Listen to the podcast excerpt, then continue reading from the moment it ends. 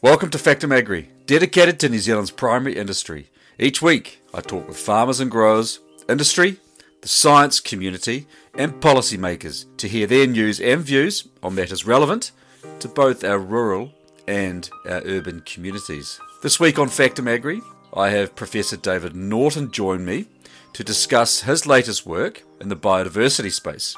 He joins me now. Hello, David. Thank you for your time and welcome back to the show. Hey, it's a pleasure to be back again, Angus. Thank you for inviting me.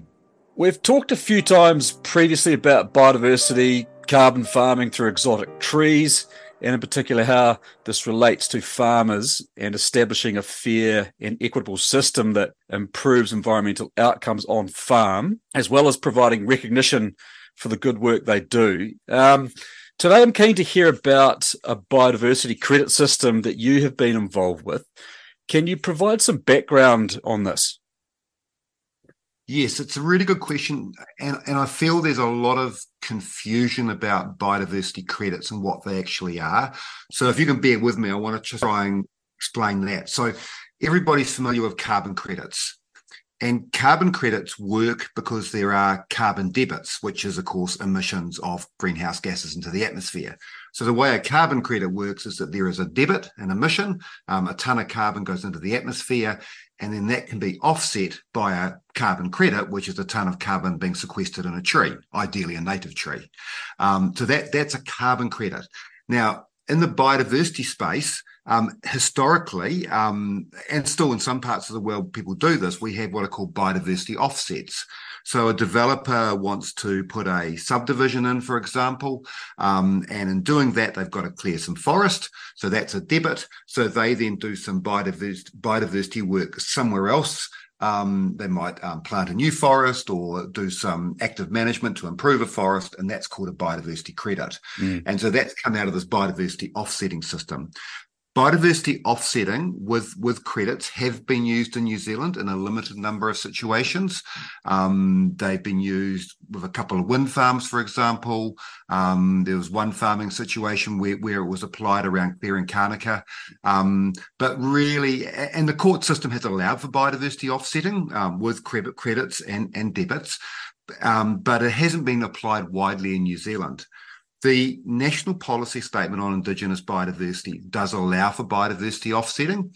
And within that policy statement, there is a section there that explains how a biodiversity offset might happen, um, how you might quantify the debit, the, the clearance, shall we say, mm. and how you might quantify the credit to get the balance right. Um, so that that's a bit of background. I'll, yep. I'll just stop, Angus, and, on that stuff. I myself, I'm not a fan of exotics being planted for the sole purpose of sequestering carbon. And I talk about this a lot. Firstly, in my mind, they are a monoculture forest, which does not support biodiversity or support the natural environment of this country. Secondly, pine trees have a limited lifespan and long term limitations. Doesn't it make sense to plant native trees instead of exotics and get rewarded in the same fashion? Yeah, a hundred percent. Um, yeah, I, I, couldn't agree more with you on that one. I mean, um, you know, the advantages of native trees are just huge. So, so, so that again takes us down two pathways. So, so why are we planting native trees? Um, so one pathway would be as a carbon offset. So accepting there will be um, a number of hard to abate emissions. Um, methane would be one example of that. Uh, there might be other hard to abate emissions um, that will need to offset into the future. And I mean, native native forests provide so many more advantages. I mean, they are long lived. Um, they're there permanently. Mm. They're adapted to the environment, but but most importantly, they bring a whole raft of other values with them. They provide habitat for native biodiversity. They're part of what makes us who we are in this country. I mean, you know, pine trees is not who we are. Pine trees belong to North America, mm. um, Douglas fir as well. So so they're, they're about our cultural identity. They're about biodiversity, and of course, they they also provide all of the other benefits, soil stabilization, all the landscape resilience stuff as well. So that so they are um, far far better. The disadvantage, of course, is that they don't grow as fast, um, mm. um, but they'll be there in perpetuity. And there is mm. no guarantee. There is absolutely no guarantee that a pine forest will survive beyond 50, 60, 70 years. We just don't have enough examples of old pine forests to have any confidence that that will be the case. Mm. Um, yeah, absolutely. So how would you see a biodiversity credit system work and in particular benefit farmers in this country? Yeah. Okay. So, so I think we need to again separate carbon credits from biodiversity credits. And I personally actually don't like the word biodiversity credit, and I think MFE okay. made a mistake calling them biodiversity credits because you know, leaving aside the fact the government has said that the new government has said that they there won't be SNAs, um, or they're going to review SNAs. Um, the reality is we don't want to clear native forests. We don't want to clear native vegetation. Um, and and the few and the there may be some clearance, like you know, obviously regrowth after fertilizer addition, but as a general rule, we don't want to go about clearing native vegetation. What we actually need and what farmers need is they don't need rules about not clearing vegetation. They need rules or they need support um, around understanding what they have on their farms they need support in terms of um, helping them understand or, or, or, supporting them in managing that biodiversity, managing the threats to that biodiversity. And they need incentives, financial payments to help with funding that work because it comes at a cost. And that work, looking after biodiversity on farms, is, you know, clearly there's a benefit to the farmer, but there's a, definitely a benefit to the people who are marketing our products offshore because it's part of our green story. Mm. And, and, there's a huge benefit to everybody because that's our biodiversity, New Zealand Inc.'s biodiversity. So it's part of our, our whole thing. So to me, rather than calling it biodiversity credits, we need a biodiversity incentive or biodiversity payment system that recognizes and supports farmers as they manage native biodiversity on their farms. We don't need an Indigenous policy statement that says this is significant, we'll pass a rule and we won't let you do anything in it. That, that is the wrong way to go about it. Native biodiversity needs to be managed, it needs to be looked after, um, and farmers need to be supported and celebrated for the work they're doing with native biodiversity. That's what I think we should be talking about a biodiversity incentive system or a biodiversity payment system. It's not a credit because there's no debit there, mm. it's, it's not credit. Mm. Are there some examples of a biodiversity incentive payment system internationally? Um, Yes, and some of them are controversial. So you could argue that the EU, you know, um, farm um, payments for looking after hedgerows and, and things like that would be examples of that.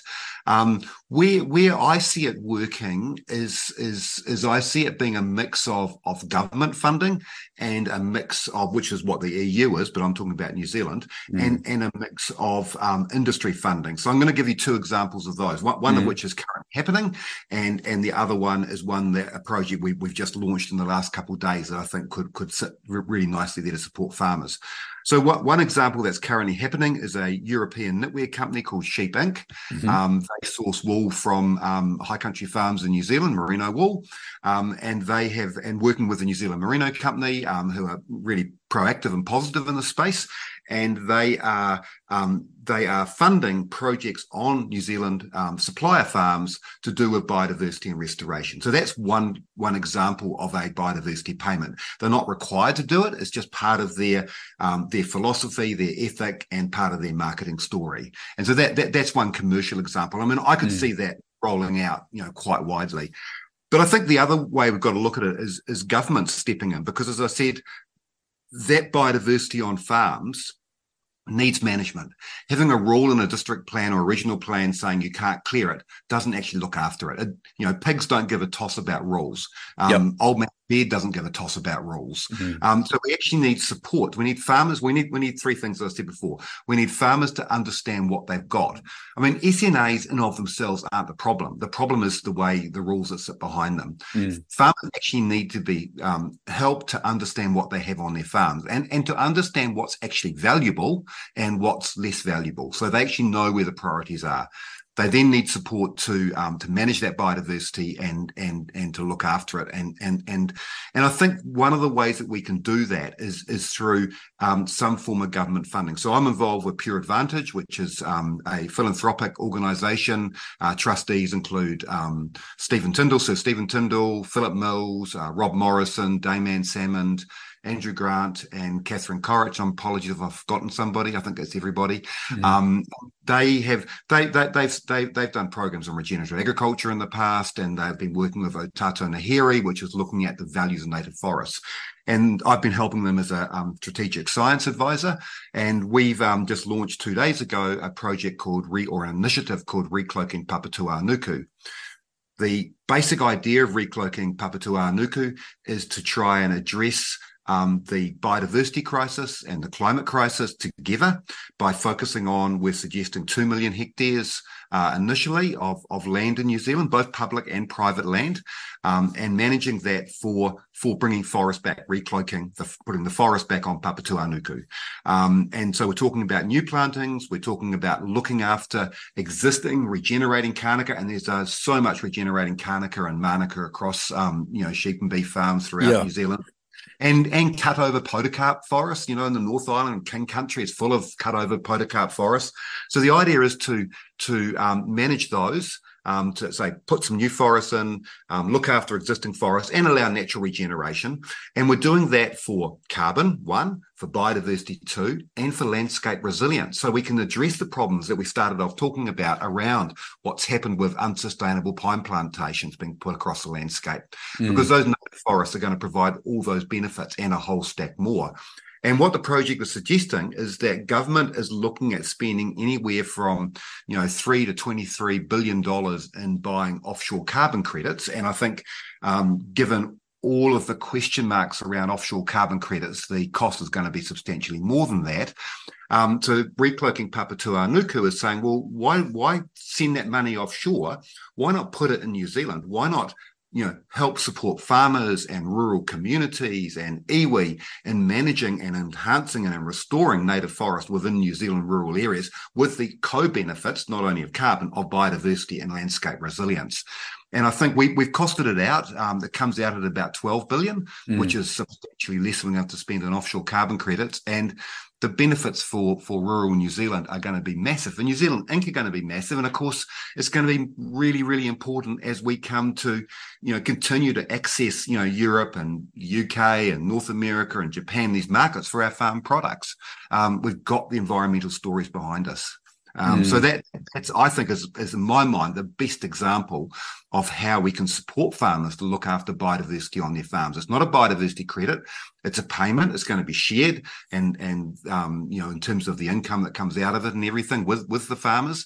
And of course, it's in New Zealand Inc.'s benefits. But I think, and and you, you I'm sure you uh, we've probably spoken about this before. I mean, I think catchment groups are the core to this. I really believe that catchment groups are going to provide the, the vessel to deliver this because we've got to do it at a catchment scale because mm. the threats to biodiversity occur at a catchment scale. Biodiversity operates at a catchment scale. Farmers working together can look at their catchment and say, where are the best places to do this? Mm.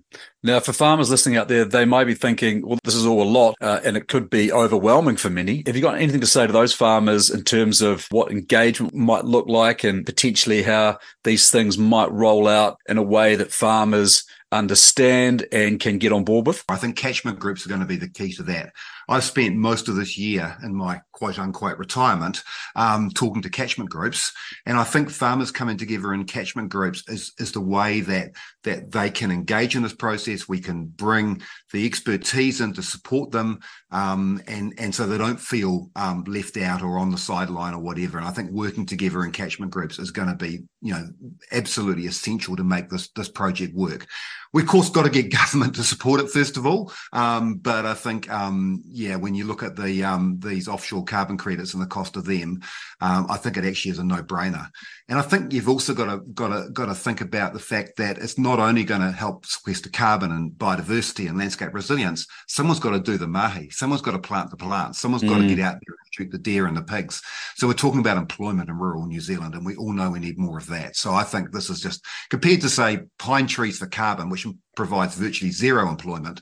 This this will be a huge boost for rural communities, I believe. And you touched on uh, government support. Well, we have a new government and we have the opportunity to get this right.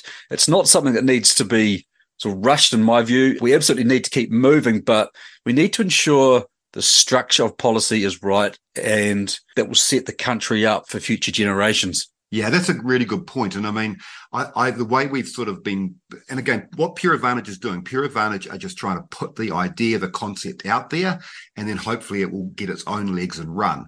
Um, but what I see is I see initially, I'd like to see um, half a dozen or a dozen um, demonstration catchments um, and iwi land holdings you know, trialing how we will make this work on the ground in the first two or three years, and then that would then grow into a full scale scheme. And I think the other thing I think would be really important, in my view anyway, is I don't, I would not want to see this tied up in a government agency being run out of, you know, MFE or MPI or DOC. Mm. I think it should be run out of a separate entity, a very small, streamlined entity, a bit like Predator Free 2050, with a board, representatives from Federated Farmers, from iwi groups, from from um, those the environmental people with expertise around this, you know, obviously from government as well, um, to try and run this. And I really believe strongly that um, if there is this $12 billion going to be spent, we've got to make sure that the maximum amount of that $12 billion is actually spent on the ground is not tied up in bureaucracy mm. um, because otherwise it's you know it's just a waste completely agree wouldn't it be wonderful if we could have 100% science-led approach that has essentially a bipartisan policy settings in place. And we're not panicking after every three years after a political cycle's coming to an end to worry about what the next government's going to chop and change based on policy aspirations. Look, 100% agree, Angus. And I think, um, I think, you know, this project is not about you know, left or the right of the political spectrum. It's about our children and our grandchildren. It's about mm. the future. It's about the resilience of our communities. It's about the people who live in, whether it's Southland or Tairāwhiti or or wherever in New Zealand. It's about their resilience, their ability to live there. And of course, not only will there be, be the benefits through, you know, biodiversity, carbon, um, landscape resilience, rural employment, but by having better landscape resilience, there's less cost to maintain infrastructure. And of course, that's also a benefit that's that hasn't been costed in this.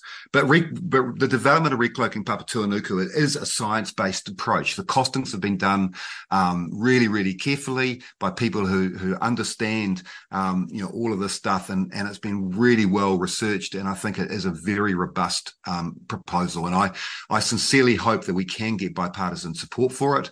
And I sincerely hope that this government um, take you know we're, we're, going to present it at COP, um, so it's going to be presented in one of the um, events at COP. And I really hope that Simon Watts, is the new minister for climate change is able to stand up there and actually say, we, we think this is a, a really good way to go forward. But you're right. We don't want to start at 100% tomorrow. We need to then make sure we get everything lined up and going correctly and work into it so it is a successful project.